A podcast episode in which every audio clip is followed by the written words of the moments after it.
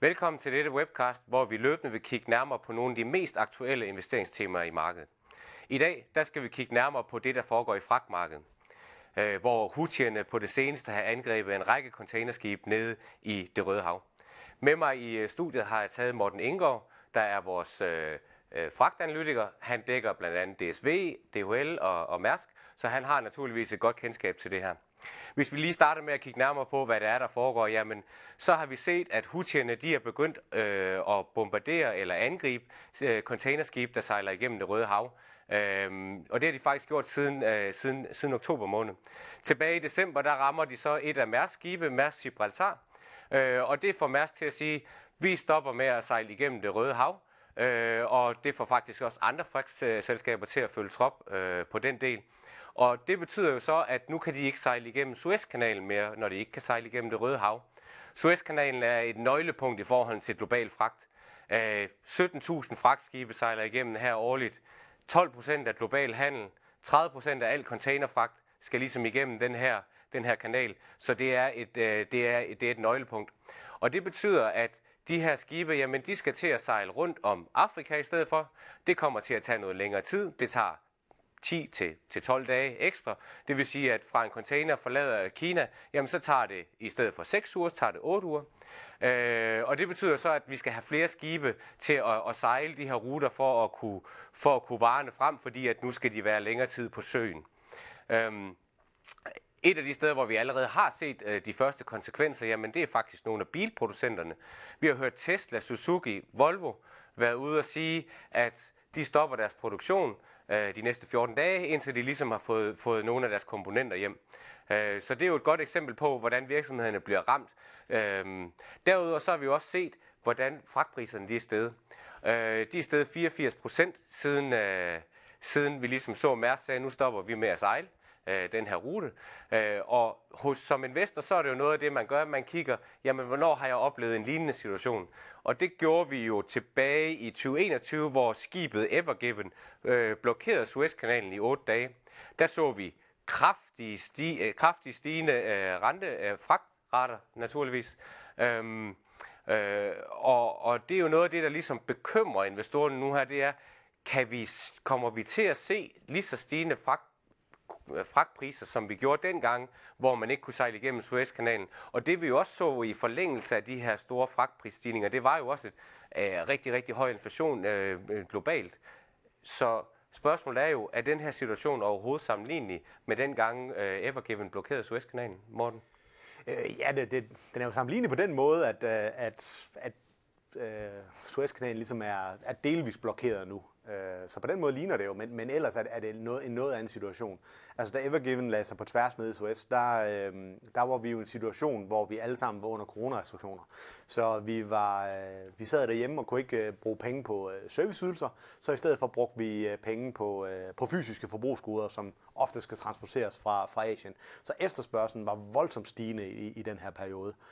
Det er ikke det, vi ser i øjeblikket. I øjeblikket er efterspørgselen nærmere faldende. Øh, så på den måde er det, er det meget en anderledes situation. Derudover så er kapaciteten i markedet øh, meget anderledes. Øh, der var ikke rigtig nogen, der bestilte skibe i tre år før 2021, som det cirka tager at levere et skib. Så derfor øh, var det meget lidt øh, kapacitet, der blev sat ind i markedet i den her periode. Sådan er det ikke i dag. Fordi da rædderierne tjente rigtig mange penge under corona, der valgte de at bruge nogle af alle de her penge på at købe nye skibe. Og de bliver leveret her i både 2023, i særdeleshed 2024 og også ind i 2025. Så vi forventer, at kapaciteten i markedet alene ved nye øh, kommer til at stige med 10% i 2024. Så ja, situationen er meget anderledes end, end det, vi så under øh, i 2021. Ja, så efterspørgselen efter havenisser og, og kondicykler og hvad man ellers bestilte hjem i 2021, den, den er der ikke på samme måde den her gang. Og udbudssituationen også noget andet. Der er simpelthen flere skibe på vej ind i, ind i markedet. Og der er så, allerede leveret mange flere skibe. Ja. Så, ja. Så, så, så dermed så er risikoen for, at vi ser lige så høje fragtprisstigninger, som vi så dengang, den er vel relativt begrænset. Det vil i min mening, ja. efter min mening, ja. Ja. Om ikke andet, så øh, hvis vi kigger i, øh, i, i, i markederne, så er det her i hvert fald en af stederne, investorerne de ligesom er begyndt at bekymre sig lidt. Øh, vi har set årets start være præget af rentestigninger og, og, og aktiefald. Hvorvidt det er isoleret set kun er, er fragtprisstigningerne, der ligesom er skyld i det, det, det, det, det tvivler jeg øh, stærkt på, for man skal huske, at vi startede øh, 2024 med meget, meget høje forventninger til, at inflationen den skulle aftage, og at øh, centralbankerne de skulle ud og sænke renterne. Men om ikke andet, så har det her ligesom været måske en af de ting, der ligesom har gjort, at investorerne er bremset op og sagt, hov, måske vi har været for optimistiske i forhold til vores forventninger. Kigger vi øh, ned i, i nogle af de faktorer, som vi følger, jamen så kan vi faktisk se, at at investorerne de er begyndt at søge ind i, i value-aktier. Value-aktier har historisk set klaret sig rigtig, rigtig godt, når inflationen den er steget, når renterne er steget. Så value-aktier har haft nogle fantastiske år i 2021, 2022 og også øh, noget af 2023. Mens øh, årene før corona, altså mellem finanskrisen og corona, jamen der har efterspørgselen efter value-aktier faktisk været relativt begrænset, fordi at vi har set lave renter og lav inflation. Men det er faktisk en af de steder, hvor vi har set, øh, set investorerne søge hen i forlængelse af det her. En af de øh, value-aktier, som vi dækker her hjemme i Danmark, og som du jo kigger på, det er Mærsk. Mm. Mærsk er steget med 50 milliarder faktisk, siden at, at, uh, siden at de stoppede med at sejle igennem det røde hav. Hvad, hvordan vurderer du, er det, er det en færre prisfastsættelse? Er det en færre stigning? Altså det, det er færre, at aktiekursen stiger, fordi at, øh, altså Mærsk bruger selvfølgelig, har selvfølgelig større omkostninger forbundet med at sejle udenom Afrika, men fragtraterne er steget så meget mere, at det langt overstiger det, de omkostninger. Så på den måde er det jo positivt for Mærsk. Øh, jeg har lige opdateret mit øh, kursmål og har hævet det til 14.500 øh, og har sænket min anbefaling til hold. Så ja, der er en, øh, det er helt sikkert positivt for Mærsk, men jeg sætter det ned på hold, fordi jeg synes, at effekt at markedet er måske kommet lidt foran sig selv, fordi når jeg i mine estimater, så forventer jeg en, øh, en stigning i indtjening, altså i, i EBITDA, på, øh, på 5 milliarder US dollar. Øh, og det, det overstiger jo de her 50 milliarder, som, som, som du taler om. Så på den måde er markedet ligesom kommet foran sig selv.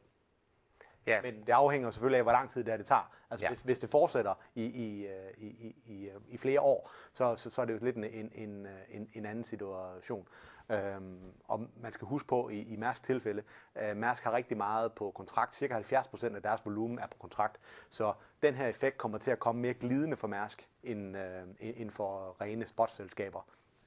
Om ikke andet, så forventer Mærsk ikke, at der er bedring i den her konflikt nede i, i, øh, i, i et røde hav lige de, de, de kommende par måneder i hvert fald. Nej. Men øh, sådan kort opsummeret, så er Mærsk stadigvæk en value-aktie, når vi kigger i den i vores model.